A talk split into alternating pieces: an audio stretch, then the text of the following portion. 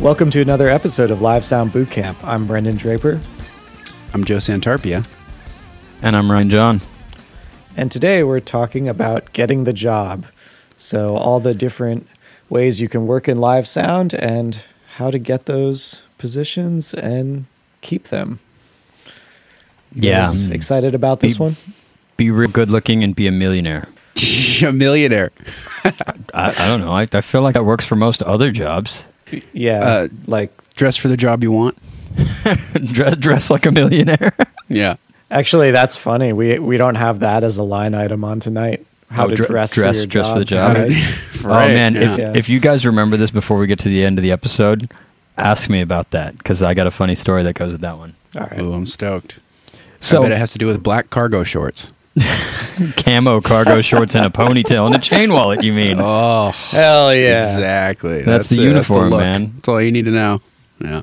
So, so I, right, well- I, Yeah. I guess where we have to start with, you know, getting the job is kind of defining what the jobs are that exist in audio, right? So, so the obvious one that everyone Yeah. seems to see as the pinnacle job is is front of house. You know, front of house being mixing the show for the audience, and everyone seems to think that Right. that's like, or well, maybe not everybody, but it just seems to be general public that that's kind of the pinnacle job, and it's it it can be for some people, but that's not the job for everybody. I don't know what you guys feel about that. I mean, Some people don't don't get it, and some people don't enjoy it. More Yeah. importantly, Yeah, and it's I think it's just the most it's the most visible one. You know, like everyone in the audience can usually see the front of house guy. So if you Yeah. glance over there, you know that that person exists. But pretty much everything else is hidden. you mean you mean he's You know, not the from the DJ? general yeah, they, they can also hear what he's doing. he's not the DJ. oh, he's always the Right. he's the DJ. Like if if you're at Right. the next show you're at, if you want a song played in between the bands, go up to the front of house guy and ask him. No, ask him if he's the DJ. and tell him. Oh, Don't man. ask him to play it. Ask him if he's the DJ. Oh, we'll see how that goes. yeah. anyway, so yeah, the, the thing about front of house is that, um, yeah, you get to mix the show, but your boss in this place is usually management and the band, uh, as well as the girlfriend and boyfriend of every member of the band. They'll sit over your shoulder. They'll they'll they'll they'll tell you you know what they want to hear, uh, as well as the drunk guy in the back. He'll come over and tell say. you what he wants to hear. Um, what's fun is that as you get to bigger and bigger scale touring, uh, you get more and more space around front of house, so people can't get to you anymore. so, Yeah. Would you say that most of the responsibility of the quality of the show falls on the front of house? No, engineer? definitely not. That, see that that's a problematic one because the front of house engineer has a lot of Mm-hmm. control over what the audience hears, but if the band can't hear what they're doing, Mm-hmm. it doesn't matter how good you might make the individual things sound because it's not going to come together. You know. At which point, I guess we jump to the next job. Yeah, the uh, the monitor engineer. Uh, we talked a lot about monitors uh, a couple episodes back, uh, you know, and your job as the monitor engineer is to mix the sound on stage for the band. Uh, if there's a meltdown at monitors, uh, everyone in the audience is going to see that, even if it sounds great out front and the band is like, you know, having serious issues hearing each other on stage, like everyone's going to know that there's a problem with the sound, you know? So that's a big deal too. That's kind of the hot seat, um, super challenging, hectic, a lot going on, um, but can also be really rewarding too. Uh, you have a pretty Yeah, very. close relationship with the band. You're communicating with them at all times, you know? Um, You know, I, Some I, ups and downs I know, I know a lot of people that absolutely love doing monitors specifically because of how close a relationship they have with the artist. You know, on the other end of things, front of house, uh, Yeah. you know, I know my, my artists quite well, but I'm a hundred plus feet away from them pretty much any time they're in the venue. Um, so Yeah. yes, I get to wave hello from a hundred feet away uh, when they get there, but I don't get to be right next to them and chat with them and go over all this stuff in the same way when we're doing sound checks and line checks. Whereas, you know, in monitors, it's a really close relationship. I mean, Yeah. I was just watching a video of a show we did in Romania last year, and I got to one song and I was like, oh, you know, I really like this song. And then I had forgotten that my monitor engineer ran out in the middle of the show and swapped her pack in the middle of the show. And I'm like, oh, yeah, he's in the video too. All right, cool. Yeah, I mean, it's almost like you're, you know, as the monitor engineer, you're almost part of the band. You know, you're like the closest you are to like be actually being on stage and like interacting with them. And I mean, it's like like we said before, it's your responsibility to make sure that they can Play all well. play, Play good, well. you know, or play well. You know, you know, one thing that's funny Play though well. is that uh, you know, for the most part, like let's be real, audiences don't know that monitor engineers exist, right? They don't know that that's a real job. They just think that the band can hear everything all the time, and they think that what Yeah. the band is playing on stage just happens to be what they're hearing. They they forget that front of house and monitors exist. But since front of house is in the middle of the crowd, it's easier for them to notice, right? But when a monitor engineer fucks up Yeah. and there's feedback, the whole Yeah. crowd looks at front of house oh yeah. And they go, "What did you do?" Yeah. Yep. so just be aware if you if you view front Yeah. of house as this pinnacle position, you also get the blame for everything ever that goes wrong. Even if the band is playing poorly, they go, "The sound guy sucked." when the band plays It's like a fault. champion, they go, "The band was great." Yeah. They never go, "The front of house guy was great," you know? And but that's a thing to remember. But yeah, the pressure in monitors is a different kind Yeah. of thing because the show really does ride on your shoulders in a lot of way because the band can't play if they can't hear everything well. It's it's scary when you have like somebody semi famous like yelling at you because you know you're not doing your job well. You know, it's it's. Yeah, I feel like we talked about this, and, and things get thrown a lot at monitors, thrown, man. At least in that general direction. Definitely, yeah. Definitely some words. I've never had anything thrown at me, luckily, but I don't know. There's a first for everything. So, so, so there's there is the other the other end of things. You know, on, on tour, especially on the larger scale tours, every show gets recorded because it might end up on Netflix or on a DVD or on a webcast or on any of these things. So that in itself is another position. Right, and and I mean, that could sometimes be combined with either fr- the front of house or a monitor engineer actually handling the recording during the show. Right. I mean, I'm- Yeah. I'm sure on bigger tours that there's someone, especially if they're going to broadcast, right? There's there's someone else mixing, and then m- making sure that that broadcast feed is great. Yeah, I guess I guess the best example is like a festival, right? Mm-hmm. So so Yeah, there's a truck back there somewhere with you know with guys in there mixing and you know. And in that situation, depending on the artist, does the does the broadcast engineer receive all channels of the mix and make their Typically, own mix, yes. or d- difference? Oh, really? Okay. It's it's actually pretty rare for an artist to use their front of house mix as the broadcast mix. It's not a very common thing. Um, Interestingly, uh, when I was out on tour, I don't know, back in 2014 or so, we did a show where the artist heard the broadcast mix, and she knew it wasn't mine because I, I gave her my board mixes every single day. Um, But she heard the broadcast mix for a huge festival, um, and she said, "This is one of the worst things I've ever heard." And she messaged me and said, "You know, is is this what the show sounded like?" And I was like, "No, no, no. Here's the link to the show. Uh, here's some, you know, YouTube videos or whatever from people in the crowd at the show." She goes, "This sounds great. Why aren't we using this every time?" And I said, "You can put it into your contract." And she did. From then on, broadcast by contract had to be front of house's mix, and they could blend in audience mics, and that was all they were allowed to do. And I believe since then, I've, I've had that scenario for everyone I've worked with. That's some pressure, dog. It is some pressure, especially since you know listening to these things on a laptop or television is very different than listening to them on a PA. Yeah, yeah, totally. All right. What about uh, some of the people who set all this stuff up? Ah, so all the techs. There's a lot of them. There's a lot of them, and you know, uh, techs are an interesting position on stage, right? Because obviously there's techs who who deal with instruments and things like that, but from an audio perspective, there are a bunch of techs as well. Yeah. Uh, some of the most important, I guess, would be would be like the monitor tech, the RF tech, system tech, front of house tech, uh, PA, and all that. Um, Yeah. So just to kind of go through the list, a monitor tech. Um, a monitor tech typically will get the console set up. They'll get show files loaded. We'll get everything patched. Uh, we'll get all the lines uh, between the console and you know uh, wedges, RF amps, that kind of stuff, all sorted to make sure that everything is ready to go. So that when a band engineer shows up, uh, either they just start going or they load their file and just start going. And I, I guess here's a good point to break down the difference between a monitor tech touring on a single tour versus a monitor tech at a festival. as well because they're a little bit different of a job. If you're a monitor tech touring on a single tour, you've got the same gear to set up every single day, and ultimately you're getting it prepped so that the engineer for the band can do his or her show. Uh, on a festival, it's a little bit different of a scenario in that you need to keep track of where all your outputs are and be able to get the guest engineers ready to do their show uh, quickly and easily because often the changeovers are really short and things like that. So when you jump into the festival side of it, a lot of it becomes about organization and kind of uh, I wouldn't say troubleshooting, but just making sure your stuff works exactly as you have described it to those engineers. Does that make sense?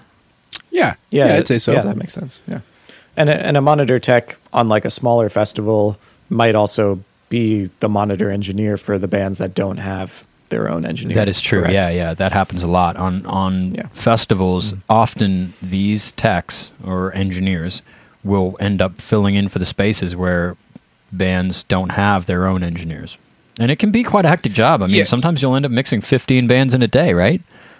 Oh yeah. yeah. Yeah, not not not just I mean at festivals, tours and stuff too. Like a lot of time, you know, there's a lot of combining jobs um, going around, and especially uh, you know with audio. Um, but we'll get a little bit more into that. Yeah, I mean one of the one of the easily combined jobs there is RF, right? RF meaning you know Yeah. radio frequencies, wireless. It's pretty common that a monitor tech will also be the RF tech on a tour. Uh, once you get into larger scale stuff and you're into 20 to 50 plus channels of, of wireless, then you pretty much need a dedicated RF tech. But an RF tech, the job is basically to scan the airwaves to see what parts of the the you know spectrum, if you will, are available for you to use for wireless systems. So that includes, you know, wireless in-ears. It includes instruments, uh, and and and various other things. Uh, sometimes the instrument job gets kind of passed over to backline, but those two still need to be connected because you can't have backline turn stuff on that affects wireless in-ears. So the two jobs Yeah. always end up kind of uh, sitting on top of each other. And, and RF is, is a serious job, man. With with all the antennas and the different atten- antenna types, the different you know power ranges uh, and and frequency ranges for all the different devices. It's it's complicated stuff. I think I think one thing to point out, which I'm sure we'll get to later, but just like all the aspects of these jobs are super important to the show going off well, right? So Yeah. having knowledge in these areas like monitor tech or RF tech, especially, will help you, you know, get to a higher level as if you're shooting for monitor engineer or front of house. Like all knowledge and experience with these things add up to being able to be in those positions too. I I, I, agree. think, yeah. From my no, experience, totally, they totally. have, yeah. To be Yeah. honest, any of these jobs, you need to know a little bit of all of the jobs. Mm-hmm. Yeah. So I mean, so th- that's kind of monitor world in terms of techs and stuff. But what about what about out in in the house? Yeah, yeah. Other other end of the snake, you know, uh, on a larger scale, there might be uh, a dedicated guy out there, uh, you know, the system tech, front of house tech, um, whose job it is to basically, you know, uh, call how the PA system is set up. Um, you know, if if they're touring with PA, all the angles and stuff like that, set up the front of house console. Um, you know, and then all the general like PA tuning and uh, you know. Um, phase measurements and phase aligning and Well, and um, even EQing even as a front of house engineer, you you often lean on your systems guy because during the show you can't walk up to the the 303 section of the arena yeah to make sure it sounds good there versus on the floor versus anywhere else. So you have to lean on those guys to to have them walk the room while you're mixing a show as well. Exactly. And they their ears are as valuable, if not more so, than the front of house guy. You know, at least at least their ears and their their skill set in terms of getting coverage, right? yeah yeah absolutely that's that's their that's their responsibility really yeah And Yeah, I mean, ulti- ultimately, their responsibility is to get even system coverage at every seat in the house. System coverage meaning, you know, the frequency response is about the same, the volume's about the same, you know, with some obvious exceptions. You know, front row, it's obviously going to be a little bit louder than, you know, all the way in the back. But, you know, as long as you try and keep it as even as you can, th- that, that is ultimately the job of a systems engineer. absolutely Go ahead, Brendan. You were about to say something? Oh, uh, I was I was gonna say like is it the front of house engineer on those bigger shows that kind of dictates what the even sound is like what what kind of frequency range they want spread around the building like are they the ones like that general they, tonality. yeah they do they like dictate to the system tech or is it kind of just like it's is it a two-way street like how do you find it usually in those situations What, what would you say there, Joe? I would say it's probably a mixture. You know, um, there's a front of house engineer always wants what he wants, but there there might be physical limitations to that. So it's a conversation between those two. You know, Um, Definitely. yeah, ever evolving. Absolutely, yeah. I, I typically find that um, you know a systems engineer will do what they can to get consistency in every seat. You know, within the limitations of, of the physical boundaries and you know maybe even laws. but um, they'll they'll do that to get it as consistent from seat to seat. But then tailoring the sound itself to be a PA tonality that the engineer wants may be at that point on the engineer. You know, if you've got consistency everywhere and everywhere sounds exactly the same, Right. then at that point you can kind of manipulate the sound of the whole rig to fit the way you want it to sound. And in theory, you should be pretty close to having that same sound everywhere. makes Yeah. sense But but you know exactly as Joe said, it is a conversation. You know, and if you're touring with your systems guy, uh, after a couple shows, your systems guy usually learns exactly how you like PA, um, guy or gal, and and they will eventually get to the point where they pretty much can hit your target tonality of PA in every seat of the house. Uh, all the time. I, I really do think systems uh, engineering is one of the hardest, most technical, and most valuable and most underrated jobs there is. Really, One hundred percent. Yeah, especially as someone who doesn't like you know know all that stuff. Like, yeah, it's uh, those people are uh, you know they're the best. It, it's also very dangerous to think you're a systems engineer and pull up Smaart and just EQ the heck out of something till it's flat. Yeah, and that is not the right way to do things and properly educating yourself in how systems should be set up and how they should be tuned and all that is very valuable for front of house monitors eh, honestly every job Yeah, Yeah. I mean, if you if you want to hear a little bit more about the importance of the system tech position, uh, go check out our interview with Sully Sullivan, Oh, which yeah. should should be out by the time this comes out, I believe. Ryan, yeah possibly, probably maybe. yeah Okay, what else do we got? Uh, we have the people who make the connections between everything. So patch techs and PA techs.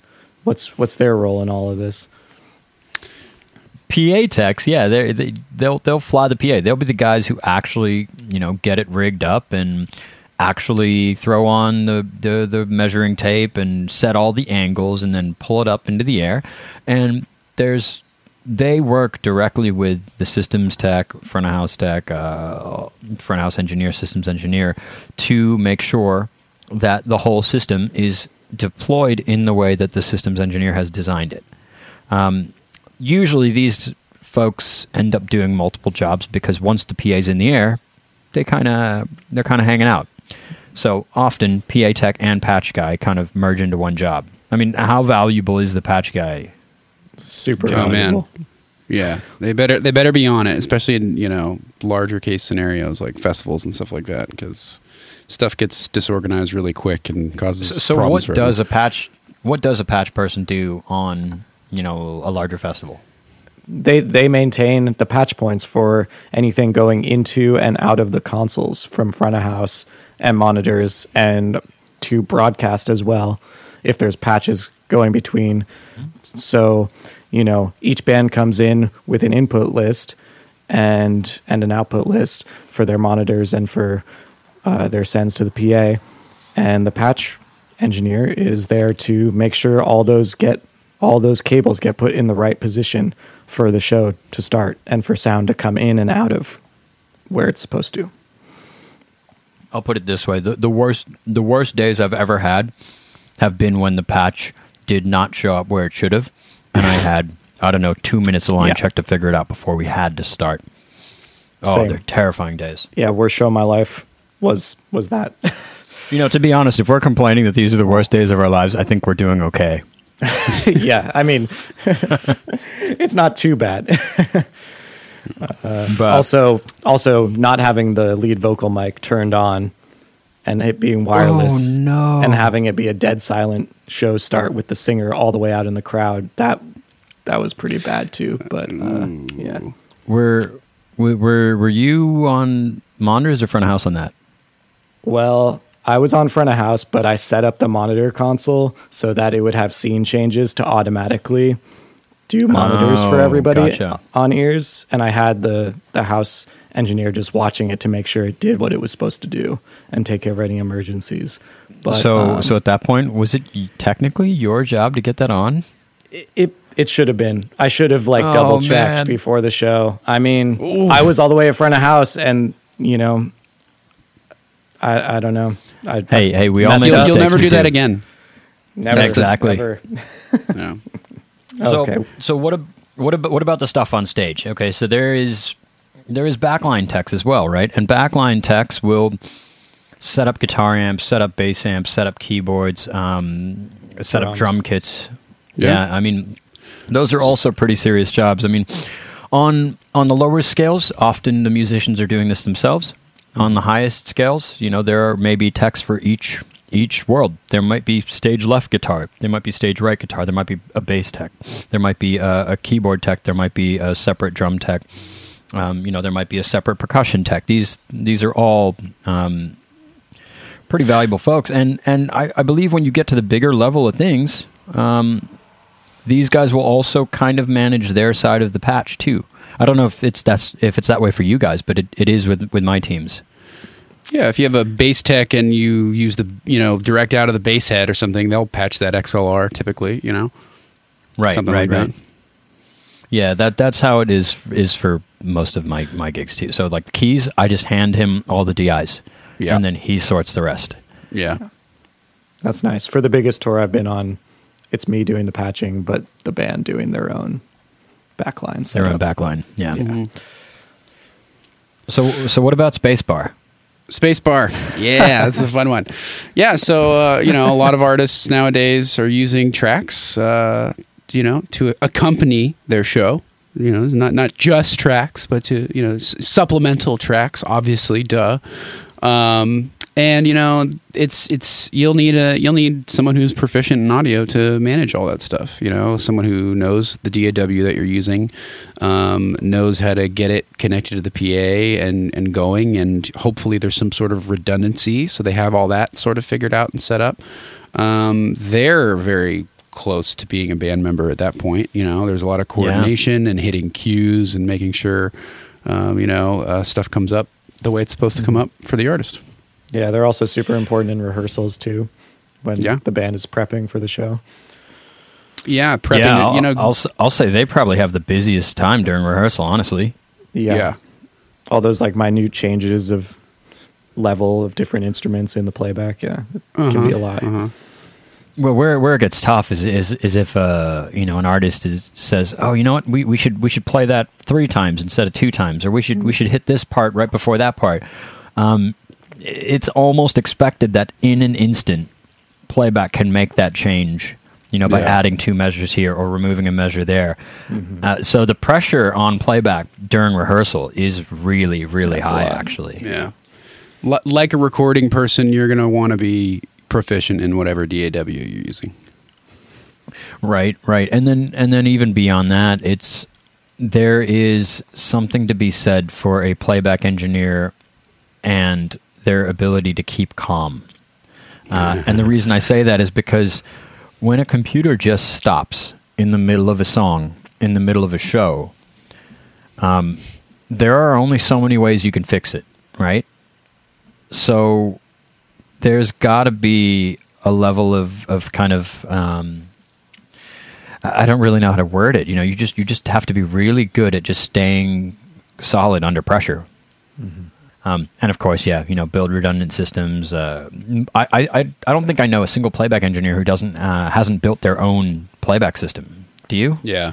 No, I mean, you know, tailor it to your situation, you know? Yeah, yeah. So, so just just for understanding there, you know, in that job, you're also building your playback rig, and you've got to build a rock solid rig that is either controllable by you or controllable by someone on stage. Um, you most likely need to be able to fly with it to do things like television dates. Um, your organization for files, filing, hard drives, that kind of stuff needs to be top notch because you're going to end up needing to pull things in from all sorts of different places in order to create a show. And yeah, it's it's it's a tough job. And mm-hmm.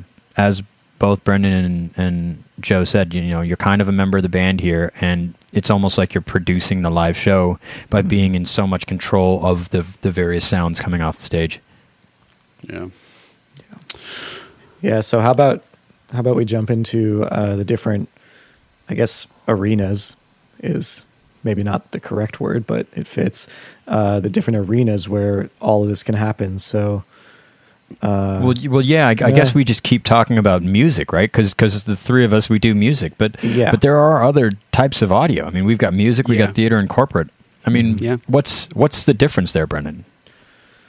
Well, I mean, the difference is mainly the content and the audience. You know, like what is being presented and who is it for is going to determine a lot of the aspects about what what your job is and what you're doing. So, if we're talking music our, our job is to entertain, right? And to have that entertainment be the best it can be. Um, for theater, same thing, but the content is a little bit different. You know, maybe there's a lot more talking. Maybe it's all talking, no singing. Maybe it's singing and music. yeah. And then uh, corporate, well, there you're, you know, you're mostly doing talking heads. You're doing playback. It can get pretty complicated with the things that people want to do now. And you're probably going to get, if you're going down that road, you're going to want to learn like AV, so audio and visual aspects of things, so that you know what's and you're going definitely, on. You're definitely going to be dealing with people that don't know how to use a microphone. Yeah. yeah. They'll be holding it down at their knees and expecting it to, you know, pick up their talking. Right. You should yeah. probably learn PowerPoint too, because most people don't know how to use PowerPoint. that and, too. Yeah. And you should get a black button-up shirt and uh, yeah, black the, slacks the dress, well. I guess the dress code is this is where we get into the dress yeah. code mainly. Yeah. Well, well, you know, bef- before we jump to the dress code, though, just just in terms of those three, music versus theater versus corporate, right? Music, it, it's kind of seen as the fun one, I guess, right? So everyone mm-hmm. views it as, as a cool, fun job, right? But Rock music also runs in short tours. You know, mm-hmm. your tours are maybe five weeks at a time, and then you kind of come home. And then if you're only working for one person, they might go away for uh, eight months to do a record and then mm-hmm. go out again. So, music is a very inconsistent um, income unless yep. you work for multiple people. Whereas theater, a theater show might rehearse for three months, and then once it starts, that show could end up there for 10 years. At which point, you've True. got two shows a night for 10 years, five to seven days a week.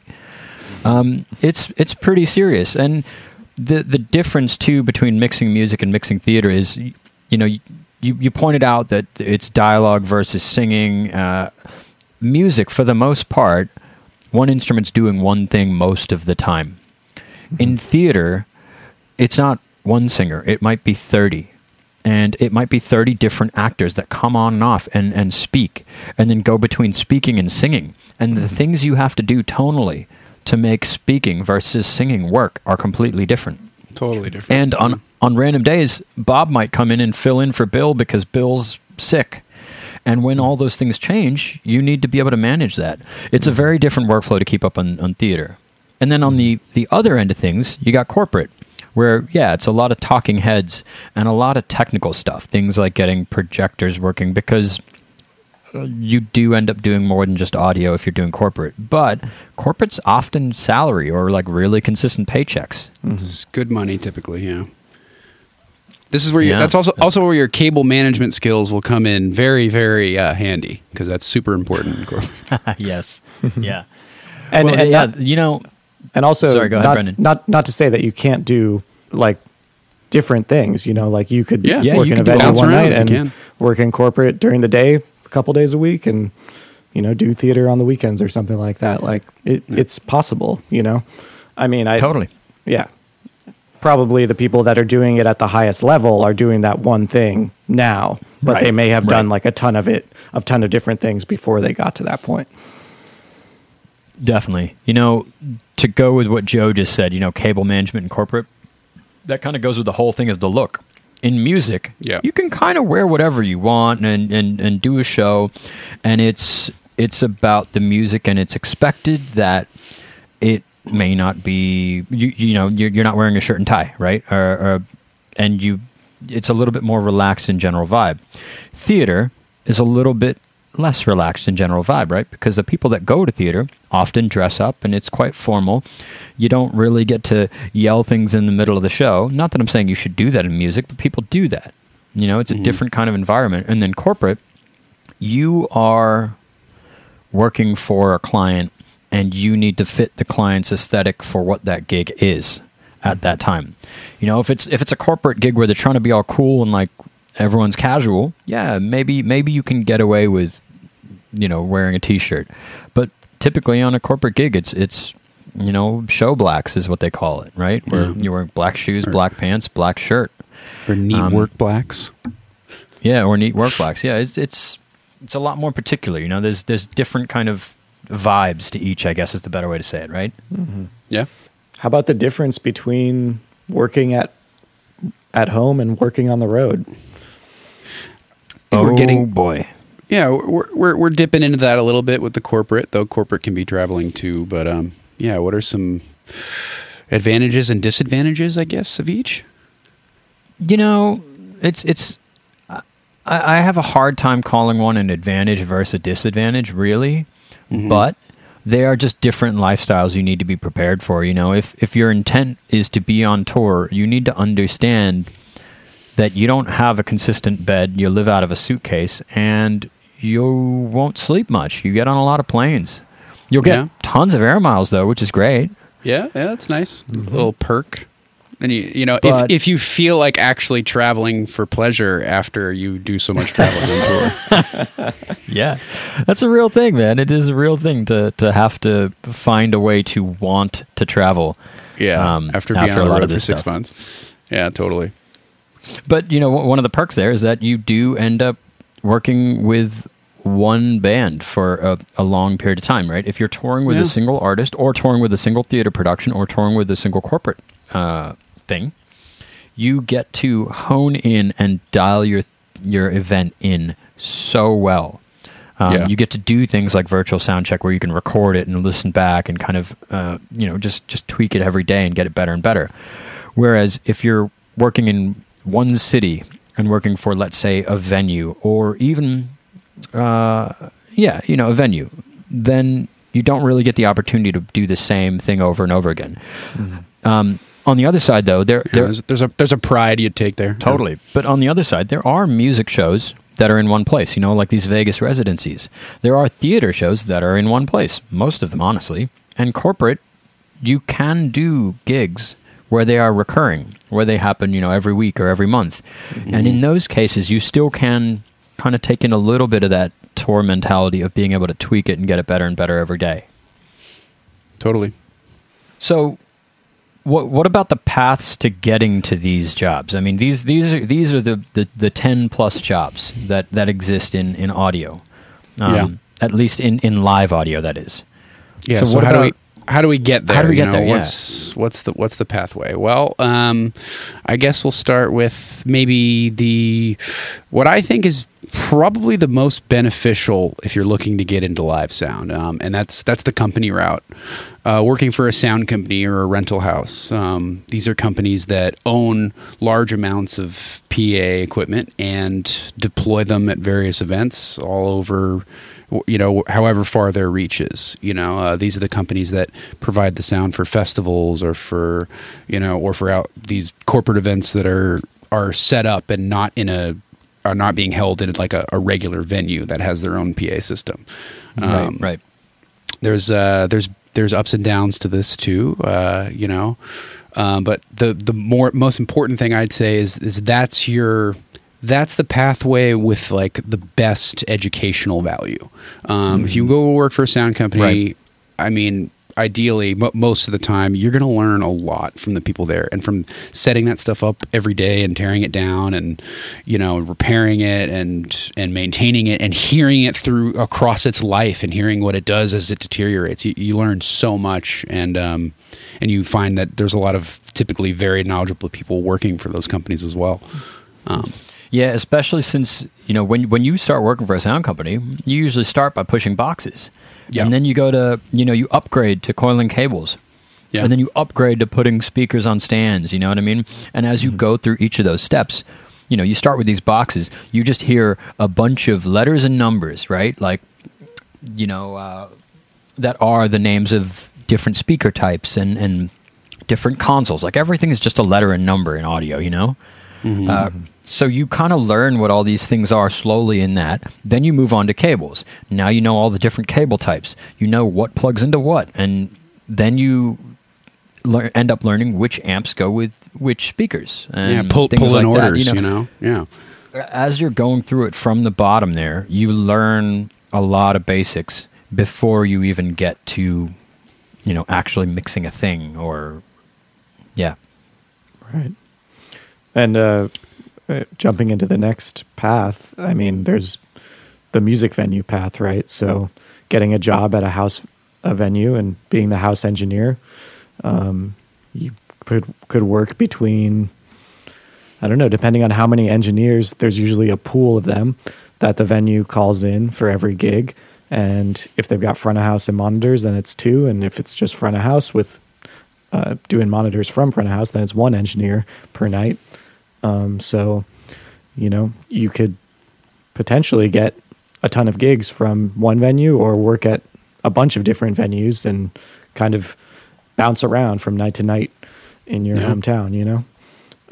Yeah. Yeah, I think I think it gives Yeah. you a if you, if you're going that route, it gives you like a great variety of work experience, you know, especially if you're doing multiple Right. venues, right? Or or genre variety too, because Yeah. you're working one venue, it's gonna it's prob- probably gonna be different types of music every night. Um, yeah, Yeah, so you learn a lot. yeah, It makes sure. you versatile. You know, if if you're mixing it, that that'll that'll up your chops quickly. You know, as a mix engineer, all, different bands come in and every and all different types of sounds. You know, going on from night to night. Yeah, I, I, and I think where it's it's a little limited compared to going the sound company route is that you don't have to set up all the gear every night, right? It's just there. Like you plug Right, yeah, right. microphones in, you put up stands, and you're pretty much ready to go. Yeah. Yeah, and and if you're working in one venue, they've got you know one front of house console, one monitor console. You Right. don't really get to try different stuff on every every single gig you do. Whereas in a sound company, depending on the budget of the gig, you may bring out uh, a this or a that, and you might be bringing out different PAs each time. Um, Yeah. But uh, also a good point to note though is that just because you're working at a venue doesn't necessarily mean you're doing front of house or monitors. There are patch people at venues too. You know, there's RF techs get pulled in for things like that too. Backline gets pulled in here and there. Like, you know, broadcast even gets pulled into venues. So mm-hmm. there are a lot of roles you can do while working for one place. And as Brendan said, you know, if you work for many places, you end up with even more roles. And with so many different bands coming in, your networking is amazing. Every single band that comes through your venue is a potential job.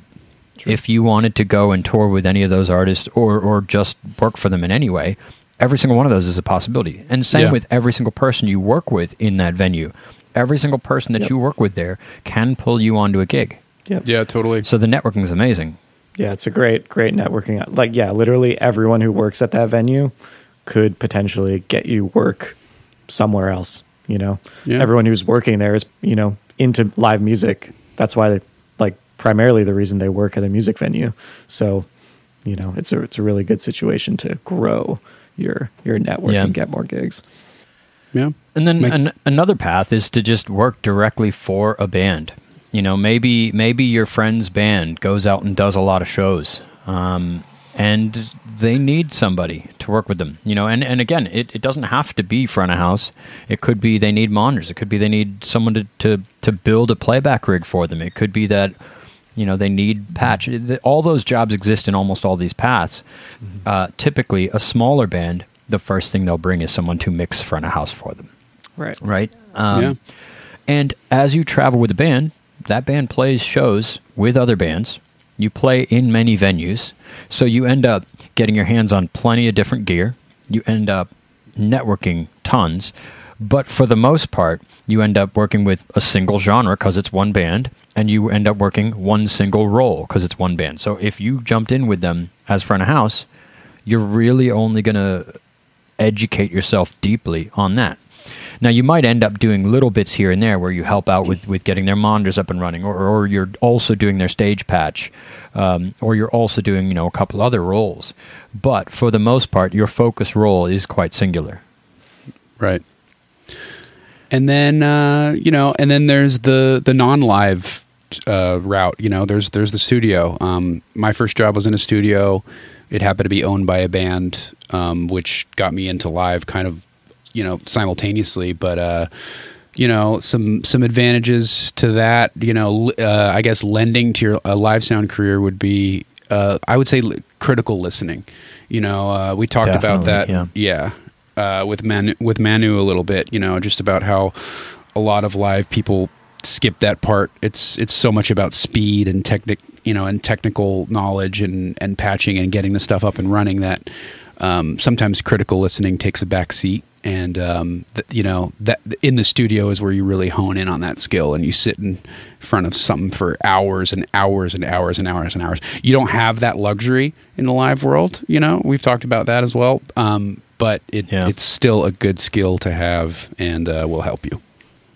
Well, you know, from that one one thing that that's really good about studio time is you know related to that critical listening is you can take a microphone and you can move it 15 times before you go yeah that sounds good Yeah. in in most of these other paths, you know, on a sound company gig, uh, working at a venue, or even working for a band on tour, you don't typically have that kind of time to educate yourself in the way that you can in a studio. You don't really get to go, let me hear what this snare mic sounds like at, at 45 degrees. All right, now let me hear what it sounds like at 30 degrees. Let me hear what it sounds like two inches out. You don't really get to do that in those other Yeah. paths. But in a studio, you do get to learn all that stuff, and then you can bring that education over to doing touring sound if that's what it is you want to be doing. Mm-hmm. Yeah, totally. Plus, you also just learn a lot of different microphones and a lot of different, you know, audio processing Yeah. Right. in a lower pressure environment where you don't have to get it done in 10 seconds. You actually get three days to mix this single. Yeah. Right. It's good to know the the difference between the studio and the live world too. You know, like understanding where your limitations are in both arenas. I think helps. Definitely, yeah. You know. And then, uh, lastly, for paths into this career, uh, how about school? Like actually getting an education at a university or something. How like about that- it? Of that kind. How about it? I, I went I mean, to Full Sail. Did, did you guys? Oh yeah, Joe, you went to Full Sail. Yep, yep. Graduated 07 or something. It was cool. It was great. You know, you learn a lot. It's a it's a great foundation.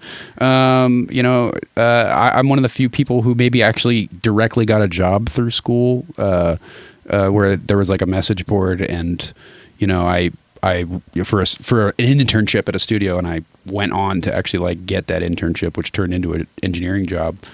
I feel like that's pretty rare, and don't expect that going into it, but uh, it is possible, and it it did prepare me for it. You know, like So you, you went on to do an internship right after that then? yeah, yeah, for about and, six and, yeah, months. and then and then that turned into the job. Nice. yeah, Yeah, I, I kind of had a similar story. I went, well, I had already gone to like get my bachelor's in economics at University of San Diego, and then I came back and I was like, I don't know what I'm doing, and so I went to a community. I went to a community college and uh, did recording program there, which got me an internship at a studio, which led to live sound. So it was kind of that like stair step route. Was to that the internship in- where I met you? Yeah, it was. Yeah, at Ah, Fantasy. all right. Yeah. All right. Yeah. And and for those of you that don't know, Fantasy Studios is a world renowned studio, It famous for tons and tons and tons of stuff. Hey, it, it doesn't not exist yet. It still exists. Are you sure? Because like I hear differing things every day. We don't. We shouldn't get into it on this podcast, but I hear different things. I don't know. let's not let's not jump too deep into Yeah. that. But uh, you know, it's it's funny because I guess yeah, all three of us did get some sort of audio education. You know, um, because I did as well. Um, I got yeah degrees in audio, and the best part about it is is similar to studios. You get a low pressure environment to experiment in everything and you get to actually be taught the basics rather than just picking it up on the fly. Now, mind you, being told something is very different than learning it because an artist just threw something at you. Um, so, you know, You mean physically through school something path- through, through something through the air or through an idea at you? Oh, I'm, I meant physical objects. Oh, okay, okay. I feel like I keep bringing up mo- uh, you know, shit getting thrown at monitor guys. You learn you learn how to It's duck. easy. You learn how to duck. Yeah, you learn how to duck. Yeah. But but what, what I was going to say though, even the school path, that's step one, and then from there, you're probably going to jump into one of these other paths we kind of laid out, anyways, right? yeah. Yeah. Uh, one that we to- to- I totally forgot to talk about in our little uh, preamble here, but I think we should totally bring up is uh, just to get it out there. Uh, the union. Um, union work is fantastic. yeah. It pays great, and uh, if you don't know what I'm talking about, there's an organization called IATSE, the International Alliance of Theatrical Stage Employees, um, and they have uh, chapters all over the country, and uh, you know, and provide work. And if you're not in the United States, too bad. Uh, no, there's there. are they in kidding. No, Canada? there's- there's In- international. Yeah, yeah. Sorry. Yeah, yeah. um, but uh, yeah, great high paying work and uh, educational as well. Similar to maybe a, a company environment, but um, yeah, Mm-hmm. look into it. Yeah, you know the only com- complexity with unions is how to get into them, but it's it's a little different everywhere. So you know, f- figure that out. Figure out what Figure your it out. options are, and um, you know, spend some time just to look into it. You'll also meet some really really smart people that have been doing this for a really long time. Oh yeah. Long time. Yeah. You know, there's there's one more path that we left out, and I thought you were about to call it out, but it's uh, houses of worship, churches. Oh, oh, right. wow. Oh my gosh. Yeah, totally. I, I can't believe we, we skipped over that. It's probably because none of us work in them. But Yeah. um, I do occasionally, actually. well, But then it's your ra- fault. It's my fault. Very rarely, though. Once, once, once in a blue moon. I, I, I will say, you know, depending on the size and, and where you are and all that, you know, houses of worship go from being, you know, 200 person rooms with, with a couple speakers on sticks to having better, you know, tour production and better venue production than, you know, the Beyoncés of the world. I've been into um, houses of worship where their PA and audio system is $3 million. they got it's that. better though. than anything I've ever toured.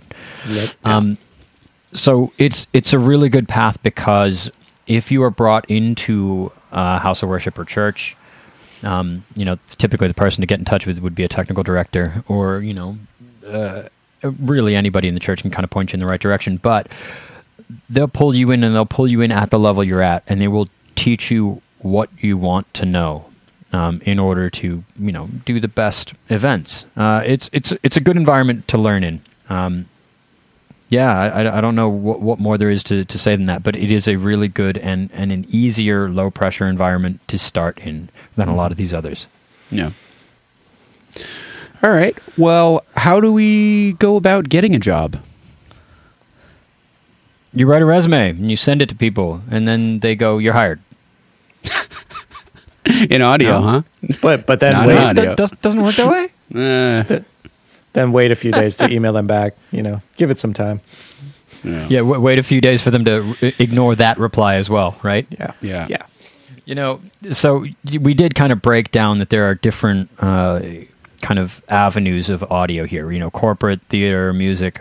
Some of them do want resumes. Corporate almost always wants a resume. If you're going to go start working for a company that does primarily corporate gigs, they're going to want a resume because they want to know that not only do you know the technical stuff, you also can follow directions and you are organized in, in a corporate manner such that you won't be out of place in those spaces. Um, a lot of music stuff and, and theater as well relies a lot less on the resume um, and instead kind of relies on word of mouth.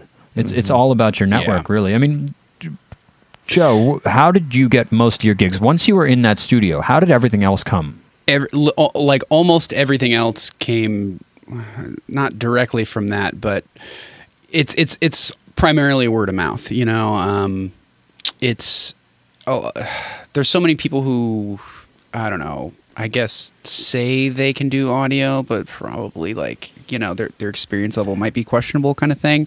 So a lot of So, times, are, are you making fun of our listeners? no, no, because no, no, no. That, that's Whoa, ass- guy. that's assuming that they're going around telling people they're you know the best front of house mixer on planet Earth. No, but it's I just, am. It's just that it, it, it comes by. Yeah, that's that's It- Ryan John. I, that, yeah, Definitely not. who would dare? Um, it, it's yeah, no, it's um, God, what were we talking about?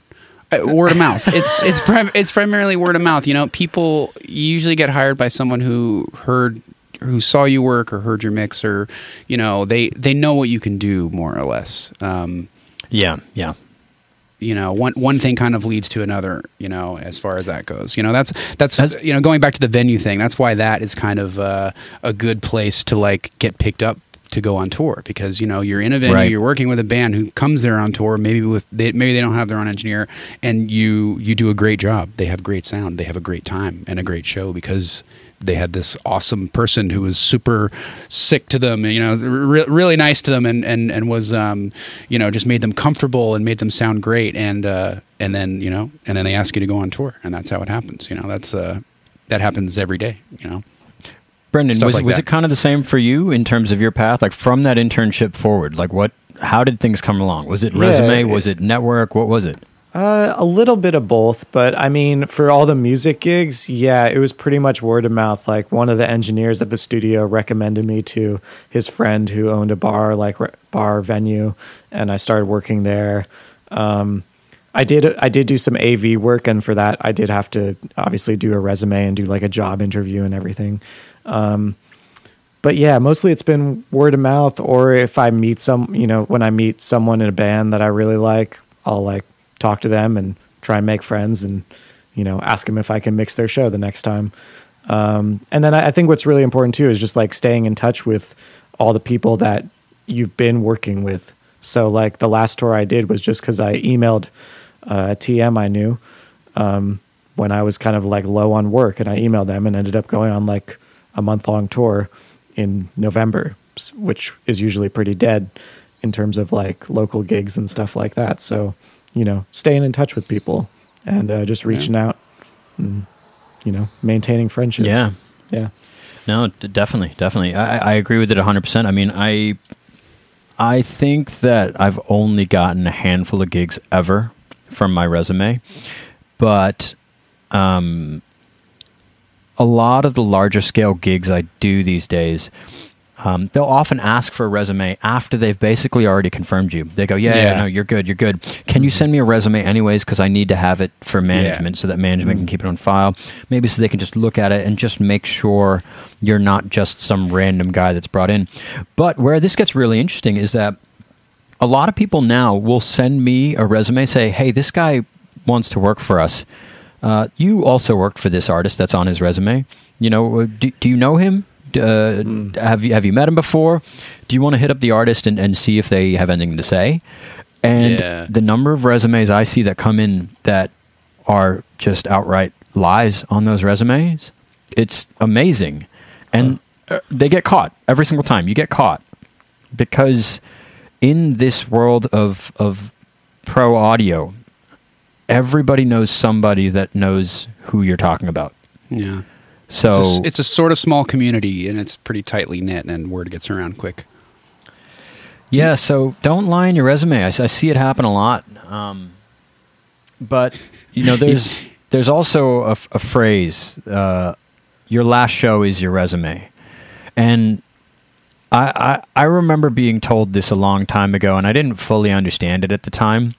But then, as I kind of kept touring, I kept getting hired by people who happened to be at the gigs that I was doing. So maybe I was mixing, you know, the the second band of three, and some friends of the headline band said, "Man, that sounded awesome. You know, you should come mix our band." And I ended up getting pulled onto that tour, and then it kind of just kept happening over and over and over again, and I kind of finally understood what they meant by your last show is your resume because if you do a bad show, um, it's not always obvious to everybody else what the challenges were in the show. They just see a show and they go, "Ooh, it was rough," uh, and they can easily assume that it was you that made it rough, um, especially if they're friends with the artist. But it's one of those things where don't ever take any show just because it's smaller. Don't take it less seriously and treat it like it doesn't matter. Um, I still go do random shows with a lot of bands um, that just play. Well, not a lot of bands. There's a handful of bands that I do random shows with where we do 150, 250, 300 cap rooms. And on the last one I did, which was only a few months ago, at the end of that gig, a couple people that were friends with that band came up and they said, "Hey, you know, we're we're doing a tour in the fall. Do you want to come out and do it with us?" I ended up finding out who the artist was, and it's like three nights at Madison Square Garden type gig. Nice. It was, it, but it was. It could have been very easily. Uh, could have been very easy to just kind of treat it as a throwaway gig because it's in this tiny club for some Right. band that's not super important. But you know, again, it's a small world. Everyone kind of knows everyone, so it it yeah, it, it matters. Yeah. So basically, just just take the gig seriously every time you do it. You know, Yeah. do the best you can do. And Yeah. and what about like? I mean, when you guys were starting out, did you jump on any gig that you were offered, or like I took everything. Yeah. Same, same here. I mean, same here. I still almost do, but not, not to the same extent. Um, there there's a hunger, especially starting out, and and there's also Yeah. the whole you know uh, thought of like, is this when's the next gig gonna come up? You know, do I need to take this financially? You know, uh, Well, well, that's the other thing. I guess when you're starting out, you're not necessarily commanding the same rate as when you've been doing it for 15, 20 years, right? So Right. you doing five gigs might cover you for, I don't know, half the month, as opposed to when you're on like the top scale of things, you doing one weekend could cover your whole month. You know, it's it's Right. a little different. So when you are starting out, uh, there is a huge incentive for you to say yes to absolutely everything, not only because it it, it phys- financially affords you it, but also just because you're you're yearning to do it, right? And you want to network and you want to get in front of everybody, right? right, and I build mean, up that- build up your experience behind the desk or at whatever job you're doing. You know. Totally. So so Brendan, you did that when you started out? Oh yeah, definitely, definitely said yes to everything. I mean, I had to make money too. You know, like Did, I was- did you ever regret it? saying yes to things. Yeah. Uh, in the long run, in the long run, no. But it, there were definitely moments where I was like, "Wow, this gig." whew, You know, just like a deep. You just got to take a deep, Deep breath. Some deep breath. Sometimes, you know, you're like, "Wait, wait." I'm mix. I'm doing monitors for 15 bands today. Oh man. Breath in. You know which gigs I'm. You, But- me and you were on but those same feel- gigs. Yeah. Do you But- feel like it was worth it though at the end of the day though to have dealt with that in order to kind of move forward? Yes, definitely. I think it's all the experiences are worth it. You know, the good and the bad. Like the bad Definitely. even the bad even more because then you know you know that that's a possibility that things can go wrong in this way or when someone Right. offers you a gig, you can like think it through a little bit in your mind and be like, "Hmm, what are the pitfalls of me taking this gig and like what could happen?" and yeah I, I, I think those those harder experiences are probably more valuable than the good ones and i mean Definitely. sometimes they stand out in your memory like more th- unfortunately like the the rough moments sometimes stand out longer than the You uh, mean like that that that show we did where it was what 20 bands at the Fox Theater? At the fo- oh yeah the green the green Nine, Day. 90 inputs? yeah I, I wasn't actually engineering at that time i was stage managing which Oh, you know, got lucky. I got I got lucky on that one, but I was there for the other ones, the one, the Beatles one. Um, Right, right. I had a, I had a moment on that one. That was that was a rough one for me, but uh, You, Yeah. you know, one thing I do want to say regarding this this this whole thing of saying yes to everything is don't go back on what you've said. Oh, if yeah. you've said yes to a gig, yes, don't back out of it unless you can get someone to fill your space because people do not forget that. If you if you bail on someone, you've you've kind of blacklisted yourself to everybody that person knows. yeah, yeah. Yeah. I, I I try and hold myself to if I say yes to something, just like if something else comes down the pipe for that same day, I will try my hardest to stay committed to the the first the first thing I was offered unless I can find an excellent replacement for myself, you know, on that gig. Like and, and even then even then you know whomever hired you needs to confirm that that replacement is acceptable for them to take you can't just go Yeah. hey guys i'm leaving uh, this guy's going to do it instead it doesn't Yeah. work that way Definitely. Yeah. And make sure that communication is super clear too, especially if if Yeah. you're a house engineer and you're communicating with the house manager about like swapping shifts or something like that. I've had that happen where right you know the email wasn't confirmed and then they expected someone to be there and they they weren't there so they had to like fill it Oh, last boy. minute. Yeah. Yeah, no right bueno. right but but i guess that leads to the next thing you know The opposite. is there is there a right and wrong way to say no to a gig because i think there is Yeah, absolutely. Um, I think you you know, once once you know because obviously everyone listening to this, you're going to become this fantastic engineer, and the gigs are going to be flowing like water. Of You know, course they just, are. Just just waterfall of them, you know, just raining down upon you, um, and Just eventually raining gonna- money. yeah, uh, eventually you're going to have to learn to not say no to everything, and you're going to have to turn some stuff down. Um, you mean not say yes to everything yeah. s- yeah, sorry, not say yes to everything. Um, you know, I, I guess how I would put it is don't necessarily show all your cards. If you know, if you're approached by an artist and you know that that artist is a nightmare and like really hard to work with, and that like you probably aren't going to enjoy yourself on that gig, don't say, "Oh, no, I I don't think I." You know, don't don't even say I'm not interested in working with that artist. Say just say you're not available. You know, just default to you're not available. Uh, Unfortunately, I'm not available. Honestly, can't really go wrong with that. should should we preface this with like what are the reasons you would say no to a gig You know, you know There- like for you joe what are the reasons you'd say no to a gig Well, it it really depends. There's so many. There's so many factors. Um, there was a. Uh, I, I, I can't remember who it was, and I'm sure this is like one of those sayings that goes around with like really crewy dudes or whatever. But you know, they say, uh, you know, two of three things has to be good. The money has to be good. The Oh, people have to be right, right. good, or the music has to be good. And I guess that applies more to touring. But um, the money, the people, or the music, you know, and you have to you have to Yeah. pick two of those, and and and two of those have to be in place. Um, I don't necessarily agree with that at all at, at all times, but you know, it's situation specific. You have to look at what your values are and you know, do you need money at the time? Do you are you having some mental uh, are you are you mentally stable enough to go out on the road at, at that time? Are you mentally stable enough to go out on the road with that artist at the time? How's that going to affect your relationship at home? There's so many things to consider.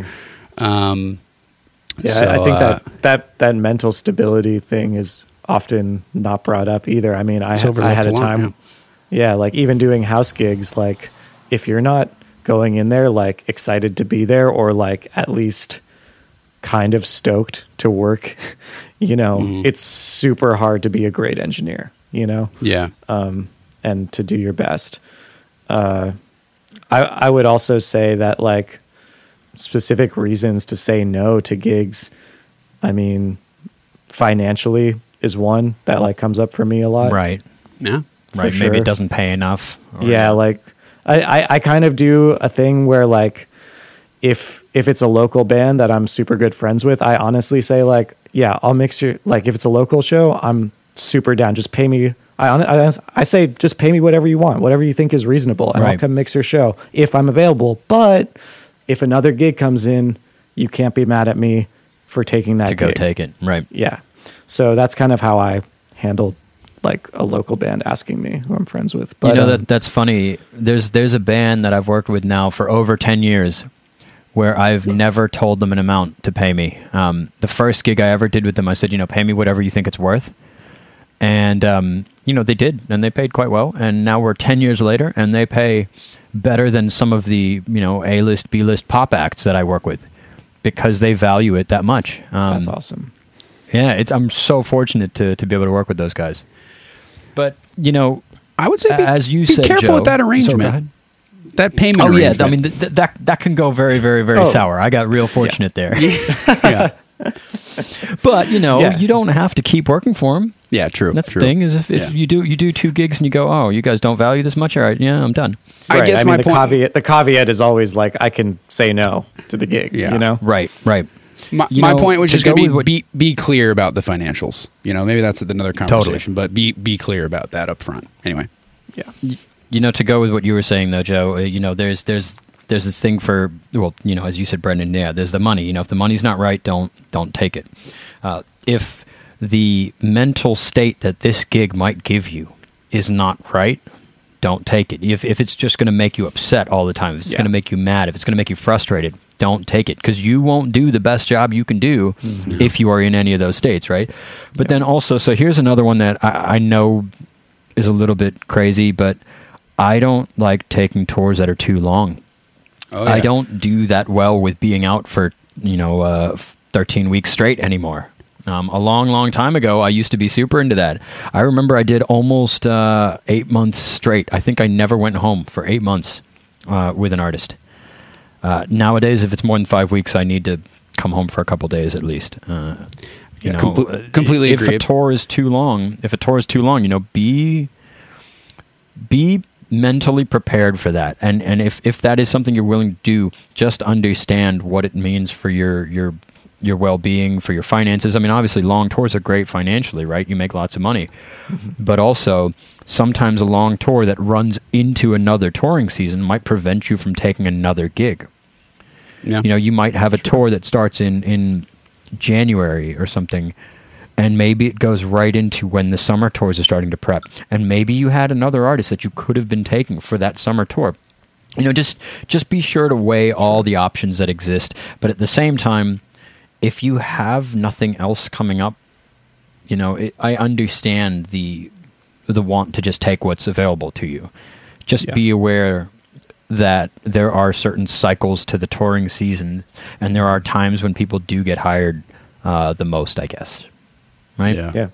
Also, make sure you stay on top of your calendar. Don't double book yourself. Ooh, trying- I've definitely done that before too. yeah.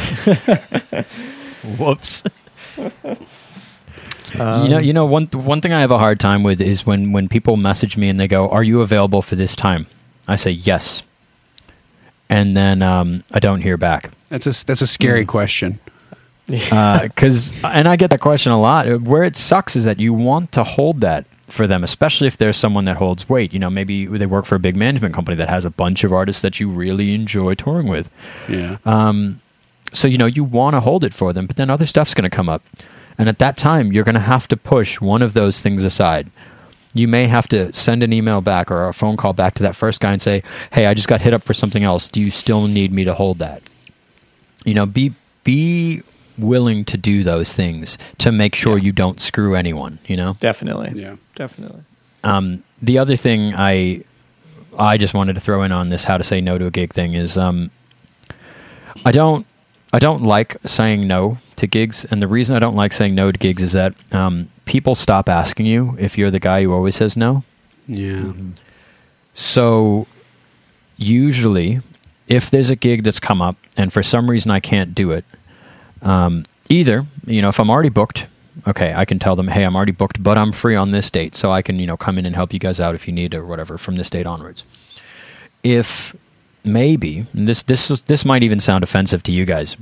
Maybe if the money's not right, or maybe if there's something else about it I don't want to do, in those scenarios, what I usually do is I present them an option that they should never say yes to.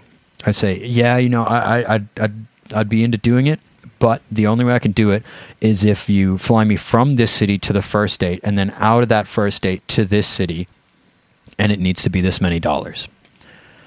Uh, and at that point, if they come through and actually hit those things, then yeah, I guess I should do it because they've kind of fulfilled my exorbitant request, if you know that, what I mean. that makes sense to me. I mean, yeah, I've, Yeah.